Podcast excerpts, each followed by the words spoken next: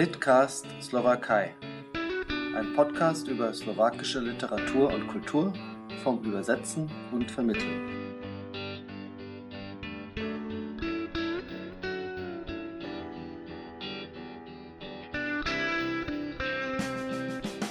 Ahojte! Ich begrüße Sie an den Empfangsgeräten zum Litcast Slowakei. Mein Name ist Mirko Moritz Kretsch und mit der heutigen 15. Ausgabe dieses Podcasts vom Bratislava Literarne Informačné Centrum, ein guter Name, den auch alle verstehen, die gar nicht Slowakisch verstehen. Mit dieser neuen Ausgabe also übernehme ich die Rolle des Gastgebers von Michal Horecki, der die Reihe seit ihrem Beginn Mitte April 2020 ganz wunderbar betreut hat. In diesem denkwürdigen Frühjahr bin ich sein erster Gesprächspartner bei Litcast Slowakei gewesen. Und deswegen habe ich mir gedacht, drehen wir den Spieß doch mal um. Mein erster Gast ist also Michal Horecki, den ich herzlich in Bratislava begrüße. Dobrý večer. Ahoj. Ähm, keine Angst, er wird im Weiteren Deutsch sprechen aber eine Begrüßung auf Slowakisch, das ist schon richtig so. Micha Wodecki ist Schriftsteller, Dramatiker, Essayist. Er ist Blogger, Podcaster. Äh, ach nein, das bin ja jetzt ich. Ähm, äh, er ist Journalist, Übersetzer, Bibliothekar und das alles ist er mit Leib und Seele. Genauso leidenschaftlich ist er Bratislava. Er ist seiner Geburtsstadt seit jeher eng verbunden wir zwei kennen uns jetzt seit über 18 Jahren. Ich habe fast alle seine auf Deutsch erschienenen Bücher übersetzt, dazu noch einen Schwung anderer Texte und über die Zeit ist er zu einem guten Freund geworden.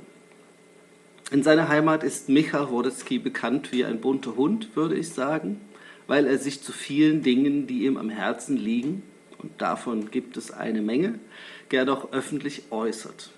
Aber nicht nur in der Slowakei. Micha, du bist regelmäßig in deutschsprachigen Print- und audiovisuellen Medien präsent. Die Stimme aus der Slowakei, die aktuelle Entwicklung einordnet, Hintergründe erläutert, Zusammenhänge darstellt und das in einem ausgezeichneten Deutsch. Dabei ist dein Name für uns hier nahezu unaussprechlich. Wie bist du in diese Rolle der öffentlichen Person hier bei uns eigentlich hineingeraten? Ach ja, danke. Äh, ich glaube, das hat relativ lange gedauert. Also das kam nicht so blitzschnell. Ähm, ich habe tatsächlich ähm, relativ früh in meiner schriftstellerischen Tätigkeit Bezug zu Deutschland gehabt und zu der deutschen Sprache. Ich habe dann immer wieder in Deutschland vorgelesen. Damals hatte ich noch kein übersetztes Buch. Äh, ich war immer wieder gerne in Deutschland. Ich hatte auch Glück, ich durfte einige Stipendien einnehmen im deutschsprachigen Kulturraum. Ich war im literarischen Kolloquium in Berlin. Das ist ein sehr guter Ort, um äh, diesen Bezug zu, zu, zu starten, äh, diese Beziehung zum Land und Kultur und Sprache. Und ich war unterwegs in Deutschland, eigentlich monatelang, fast jahrelang könnte man sagen, auch in Österreich und ähm, habe auch viele Leute kennengelernt, hat, hat bei Literaturfestivals aufgetreten und äh, später dann habe ich einen wunderbaren Verlag gefunden in Deutschland, im Tropenverlag Klett-Cotta, später. Und äh, das ist für einen Autor tatsächlich ein Geschenk, weil, weil wenn ein äh, Verlag einen jahrelang betreut und diese Zusammenarbeit sich entwickelt, dann entstehen tatsächlich auch Freundschaften und es entsteht eine, eine Kooperation, die halt dauert. Und äh, ich glaube, da habe ich einfach Schritt für Schritt äh, mich einen Namen gemacht, bisschen in, in, in Kreisen, äh, die sich für Osteuropa interessieren. Und ich glaube, so kam es zustande. Naja, also es hat eine Weile gedauert, ähm, aber es hat funktioniert. Ähm, dein enges Verhältnis zu Bratislava habe ich schon kurz erwähnt. Wir haben eben auch gehört, dass du eine wichtige Stimme aus der Slowakei bist. Gleichzeitig weiß ich, dass du dich als Mitteleuropäer verstehst. aber auch die Bezeichnung Europäer ganz global passt in deinem Fall gut. Kannst du zwischen all den Identitäten unterscheiden und welche Identität von diesen ist dir denn die liebste? Naja, ich glaube, die muss man nicht unterscheiden. Das gehört zusammen. Und ähm, ich glaube, sicherlich am engsten bin ich verbunden mit meiner Stadt, wo ich geboren bin und wo ich tatsächlich fast mein ganzes Leben lang lebe und wo ich auch leben will. Ich hoffe, das darf ich dann. Das ist in der heutigen Welt nicht selbstverständlich, dass man darf dort bleiben, wo man geboren ist und wo man sich das auch wünscht. Das weiß ich eigentlich sehr zu schätzen. Und ähm, die mitteleuropäische Identität, also diese meine Faszination für die Länder Tschechien, Österreich, Ungarn, Polen, kam dann natürlich mit der Öffnung der Grenze. Als ich dann 13 Jahre jung war, hatte ich das Glück, dass ich äh, die Wende erleben konnte. Und seitdem war ich viel un unterwegs, weil vorher war das kaum möglich. Und ähm, mein Europa ist hauptsächlich das deutschsprachige Europa, die mir am nächsten liegt. Ähm, das heißt die Länder Deutschland, Österreich, teilweise Schweiz. Und äh, das war halt aus, auch aus familiären Gründen ein Teil meiner Identität und ich hab, fühle mich sehr wohl in, diese, in diesem Gebiet. Und äh, ich sehe das als ein großes Glück meines Lebens, dass ich mich in diesem Raum bewegen darf und ähm, frei und, und, unbegrenzt. Und ähm, äh, das heißt, es sind, glaube ich, so etwas wie, wie, wie Schichten meiner Identität, wie so ein Palimpsest könnte man das nennen. Das sind unterschiedliche Ebenen, die eigentlich sehr gut zusammenpassen, die sich auch ab und zu mal widersprechen, weil das gehört auch zu diesem Teil der Erde. Und, ähm, aber irgendwie verbindet das alles für mich diese Stadt Bratislava, die auch vorher viel davon selbst personifiziert hat, auch viel verloren hat. Ähm, für mich ist es die gute Lage, gute Lage für, für ein Leben. Darauf will ich nämlich genau als nächstes kommen, denn Bratislava, immerhin, äh, jetzt wo du gesagt hast, du kannst dich in diesem Raum frei bewegen, das will natürlich was heißen, gerade Bratislava, das ja direkt das Stadtgebiet an den Eisernen Vorhang grenzte. Bratislava, du interessierst dich ja sehr für die Geschichte auch deiner Heimatstadt, vor allem für die Zeiten, als sie so ein richtiger europäischer Schmelztiegel war. Und da passt natürlich das auch, was du sagst, zu diesem über, sich überlagernden Identitäten. Zum Beispiel kann man das an der Sprachenvielfalt festmachen. Äh, die üblichen Verkehrssprachen waren früher Deutsch und Ungarisch, denn bis zum Ende des Ersten Weltkriegs gehörte das Gebiet der heutigen Slowakei das offiziell Oberungarn bzw. Oberland genannt wurde, ja zum ungarischen Königreich im Rahmen der Habsburger Monarchie. Der deutsche Begriff Slowakei ist ja erst seit ungefähr Mitte des 19. Jahrhunderts in Gebrauch und die slowakische Bezeichnung Slovensko ist seit dem 15. Jahrhundert belegt und geht auf die Bezeichnung für die Slawen allgemein zurück. Aber zurück nach Bratislava, wo ja auch Jiddisch und sogar Slowakisch im Alltag präsent waren. Nicht nur Straßen und Plätze und Viertel haben mehrsprachige Bezeichnungen gehabt, auch die Stadt selber hatte sogar mehrere Namen. Was fasziniert dich so gerade an diesem Aspekt? Ich gehe mal davon aus, dass du dabei nicht eine rosarote Romantikbrille auffasst, sondern äh, auch Verbindungen in die Gegenwart und vor allem in die Zukunft siehst. Ah, das ist eine spannende Überlegung, immer zu denken, was wäre, wenn es so vielleicht bleiben könnte, wie das vor zum Beispiel 120 Jahren noch war.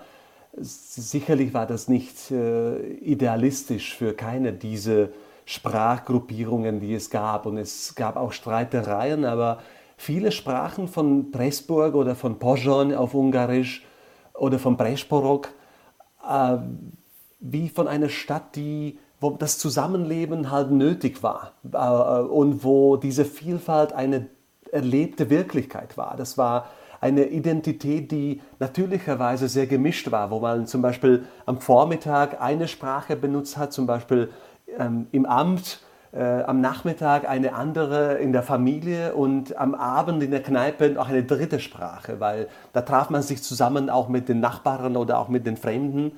Das heißt, hier aber ich auch aus der Notwendigkeit auch im, was war ein Leben in der Provinz, im Schatten Wiens, im Schatten Budapests, immer in Schatten größerer tatsächlichen Metropolen, war das hier so ein bisschen am Rande, aber doch irgendwie, glaube ich, ein, ein spannendes, äh, faszinierendes Leben, wo sich die, diese Vielfalt dieses Grenzgebiets so wunderbar vermischt hat, ja. Und äh, diese Grenze zwischen der slawischen und germanischen Welt und dem Westen und Osten und aber auch teilweise Norden und Süden, hier hat sich das so irgendwie getrennt und gerade an der Donau. Äh, besser geht es ja in der, in der Mitte Europas gar nicht. Ja, das ist wohl wahr. Ähm, uns beiden ist wohl klar, dass das Wissen über die Slowakei im Ausland, speziell in den Ländern, die westlich des ehemaligen Eisernen Vorhangs liegen, eher schwach ausgeprägt ist. Obwohl es da viele Bemühungen gibt, äh, den Leuten auf die Sprünge zu helfen, was ja du dir auch auf die Fahnen geschrieben hast. Und als Mensch des Wortes nutzt du dabei natürlich die Literatur. Viele deiner Bücher wagen eher einen Blick in die nähere Zukunft, die dann meist rasend schnell von der Gegenwart wieder eingeholt wird. Aber manchmal äh, schaust du auch in die Vergangenheit zurück, entweder als Teilaspekt innerhalb einer dystopischen Romanhandlung, manchmal aber auch ganz explizit, zum Beispiel in deiner Novelle Das allerschlimmste Verbrechen in Wilsonstadt wo du die Zustände in deiner Heimatstadt kurz nach dem Ersten Weltkrieg sehr anschaulich schilderst, diverse krasse Knalleffekte inklusive. Oder im Roman Tahiti, den ich gerade ins Deutsche übersetzt habe und der Anfang 2021 bei deinem Stammverlag Tropen Klettkotter erscheint. Dort betreibst du zwar alternative Geschichtsschreibung, beziehst dich aber auf tatsächliche Ereignisse in den 1920er Jahren. Auch der leider viel zu früh verstorbene Schriftsteller und Filmemacher Peter Christufek handelt in seinem Roman Das Haus des tauben Mannes, äh, das ist letztes Jahr in meiner Übersetzung im Braumüller Verlag erschienen in Wien. Äh, am Beispiel einer Familie werden dort knapp 100 Jahre slowakische Geschichte abgehandelt, damit auch europäische und Weltgeschichte. Und dort wird eben sehr schön deutlich, wie eng der mitteleuropäische Raum kulturell miteinander verknüpft war bis nach dem Zweiten Weltkrieg der Eiserne Vorhang diese Kontakte rabiat unterbrochen hat. Jetzt haben wir 30 Jahre nach Ende des Kalten Krieges und immer noch ist dieser Kommunikationsraum nicht wiederhergestellt. Also es besteht meiner Meinung nach ein eindeutiges Ost-West-Gefälle beim Wissen über die jeweils andere Seite. Ein Informationstransfer geht sehr stark in eine Richtung. Was glaubst du, woran das liegen könnte? nach drei Jahrzehnten? Ah ja, das ist eine schwierige Frage. Ähm, ich glaube, es gibt tatsächlich sehr viele Leute, die sich bemühen, um das zu ändern, inklusive mich und viele andere Künstler, Wissenschaftlerinnen, ähm, Politiker, Leute aller Art, aber auch ganz normale berufstätige Leute, die halt äh, im Ausland auch arbeiten oder studieren und so weiter und so fort. Da hat sich auch einiges verändert und zum Positiven entwickelt, aber tatsächlich ist Slowakei immer noch ein kleines Land und äh, die Rolle dieses Landes auch im gemeinsamen Europa ist eher begrenzt und ähm, ich glaube, wir sollen auch nicht erwarten, dass wir jeden zweiten Tag auf der Titelseite der FAZ oder in der Tagesschau auftauchen. Ich glaube, das erwartet auch kein Durchschnittsdeutscher äh, oder keine. Ähm, ich glaube, wir sollen einfach das versuchen, was wir anbieten können und dass man schaut sich zum Beispiel nur Bereich klassischer Musik, da gastieren regelmäßig wirklich die Stars aus der Slowakei, aus unserer Sängerinnen, Sänger auf den äh, Spitzenbühnen Europas, äh, auch im deutschsprachigen Raum sehr oft.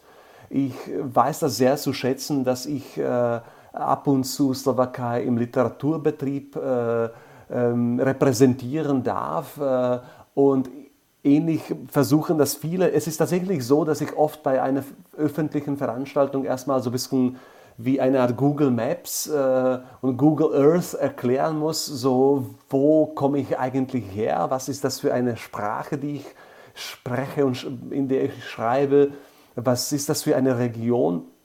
Aber dann geht es hauptsächlich um die Geschichten. Und da, glaube ich, hat die slowakische Kultur einiges zu bieten.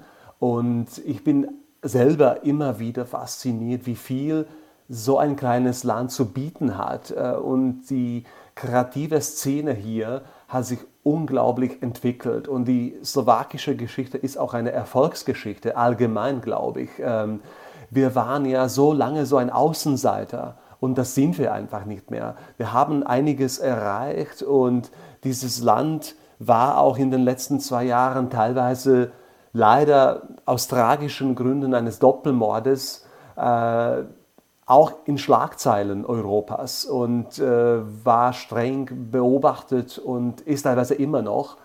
Äh, vielleicht auch aus einer Insel der Demokratie gerade umgrenzt mit äh, fast schon autoritären Herrschern, zum Beispiel in Ungarn oder in Polen. Da stehen wir gar nicht so schlecht. Ja, äh, was du gerade erwähnt hast mit den Schlagzeilen, es ist leider auch so meine Wahrnehmung, wenn man ganz oberflächlich ist, dass die Slowakei in, in, in, den letzten Jahren immer wieder eher mit negativen Geschichten Schlagzeilen gemacht hat. Aber das ist, glaube ich, ein generelles Problem der heutigen Aufmerksamkeitspolitik, dass man immer eher mit schlechten Nachrichten, mit Katastrophenmeldungen einfach äh, Aufmerksamkeit erregt und das ist schade und es ist natürlich toll, dass du immer einer von denen bist, die versuchen auch wirklich positive Dinge mal aufs Tapet zu bringen. Ähm, du als Mann der Literatur, glaubst du denn, dass die Literatur, speziell die Belletristik, bei Wissensvermittlungen helfen kann? Du hast ja gesprochen, es gibt tolle Geschichten in der Slowakei, aber das eine sind die Geschichten, das andere ist halt wirklich dieses Wissen, dieses Unterbewusstsein oder dieses Bewusstsein davon, dass es dieses Land gibt und was das für eine lange eingebundene Geschichte hat. Glaubst du, dass Literatur und Belletristik speziell da ein geeignetes Medium sein kann, das zu vermitteln? Unbedingt. Ähm, ich würde auch vielleicht noch ganz kurz ergänzen, dass es gab ja viele negative Schlagzeilen, aber auf der anderen Seite gab es dann auch ein positives Beispiel eines Landes, kleinen Landes, hier im Osten Europas, äh, wo eine unglaublich starke Zivilgesellschaft unglaublich viel auch erreicht hat. Also da hat man tatsächlich mit einer Reihe von Demonstrationen innerhalb von wenigen Monaten Rücktritt des Premierministers nach zwölf Jahren, Rücktritt des Innenministers erreicht, des Polizeichefs und so weiter und so fort. Es gab jetzt im März, gerade am Anfang von Corona, auch hier Parlamentswahlen, auch ein, ein, ein Führungswechsel und es ist ein Land im Aufbruch wieder. Also mal schauen, wie das alles äh, so äh, endet, aber, aber es gibt da viel Hoffnung, glaube ich auch. Ähm, auf der anderen Seite wäre, glaube ich, allgemein die Kultur ein wunderbares Mittel, um über die Zukunft der Slowakei nachzudenken und vielleicht die, diese Zukunft auch zu gestalten, weil, und das wäre die wunderbare Op Option jetzt zu überlegen, was machen wir nach Corona, weil wir sollen nicht weiter so arbeiten wie vorher und so weiter leben und so weiter konsumieren, wie wir das so lange gemacht haben. Und das vermisse ich so ein bisschen allgemein in meinem Land, eine, eine Vision, eine Perspektive, was für ein Land wollen wir werden. Vielleicht braucht man das erstmal innerhalb der Slowakei, eine sehr offene, kritische Diskussion, ähm, weil vieles in diesem Land funktioniert nicht gut. Und wir haben das gerade diese Woche sehr prägnant wieder erlebt. Wir hatten gerade am 17. November das Jubiläum 31 Jahre der Samtenen Revolution. Und dieser symbolische Tag wurde das erste Mal missbraucht von eine Massen-Anti-Corona-Demo, wo sich das erste Mal überhaupt bei uns die Extremrechten mit Extremlinken, auch mit Esoterikern und Verschwörungstheorien, Theoretikern verbunden haben und eigentlich symbolisch diesen Tag umgewandelt haben, fast zerstört haben. Und, und das finde ich schon eine sehr gefährliche Entwicklung, wenn man sieht, dass wir unsere eigene Identität so, so, schnell, so blitzschnell verlieren könnten. Ja, das ist, was du jetzt ansprichst, sind zwar wieder negative Nachrichten, aber ich meine, das ist uns in, in Deutschland hier nicht fremd, diese ähm, Demonstration, diese Riesenprotest und vor allem auch die um, der Versuch der Umdeutung historischer Daten, der 9. November, die äh, Bürgerbewegung äh, von 1989, diese Losungen, wir sind das Volk, die werden jetzt von Leuten in die auf die Straßen getragen, die eigentlich was ganz anderes damit erreichen wollen und sich einfach nur diese Losung nehmen. Michael, ähm, es bleibt noch viel zu tun, äh, sowohl die Zukunft zu gestalten und vielleicht neu zu denken. In der Slowakei, in Deutschland werden die ähnlichen Fragen gestellt und vielleicht dann irgendwann auch zusammen im europäischen Rahmen. Ich hoffe, Litcast Slowakei, unser kleiner Podcast, kann dazu einen Beitrag leisten. Michael, ein großes Dankeschön an dich für die bisherigen Ausgaben bei denen du so viele interessante Menschen zu Wort gekommen sind. Ich werde mir große Mühe geben, die Staffette weiterzutragen, aber die Latte hängt hoch, um mal bei den Sportmetaphern zu bleiben. Herzlichen Dank auch, dass du dir heute Zeit genommen hast, um dich mit mir zu unterhalten. Ich danke dir ganz herzlich und drücke dir die Daumen und wünsche viel Erfolg und hoffe, Litcast wird weiter dabei sein, um den Austausch zwischen Ost und West äh, zu, zu stärken. Und, und ich werde das sehr gerne weiterverfolgen. Sehr schön. Bei allen an den Empfangsgeräten bedanke ich mich für die Aufmerksamkeit. Bleiben Sie dem Litcast Slowakei gewogen. Empfehlen Sie uns weiter. Mein Name ist Mirko Moritz Kretsch. Machen Sie es gut. Ahojte.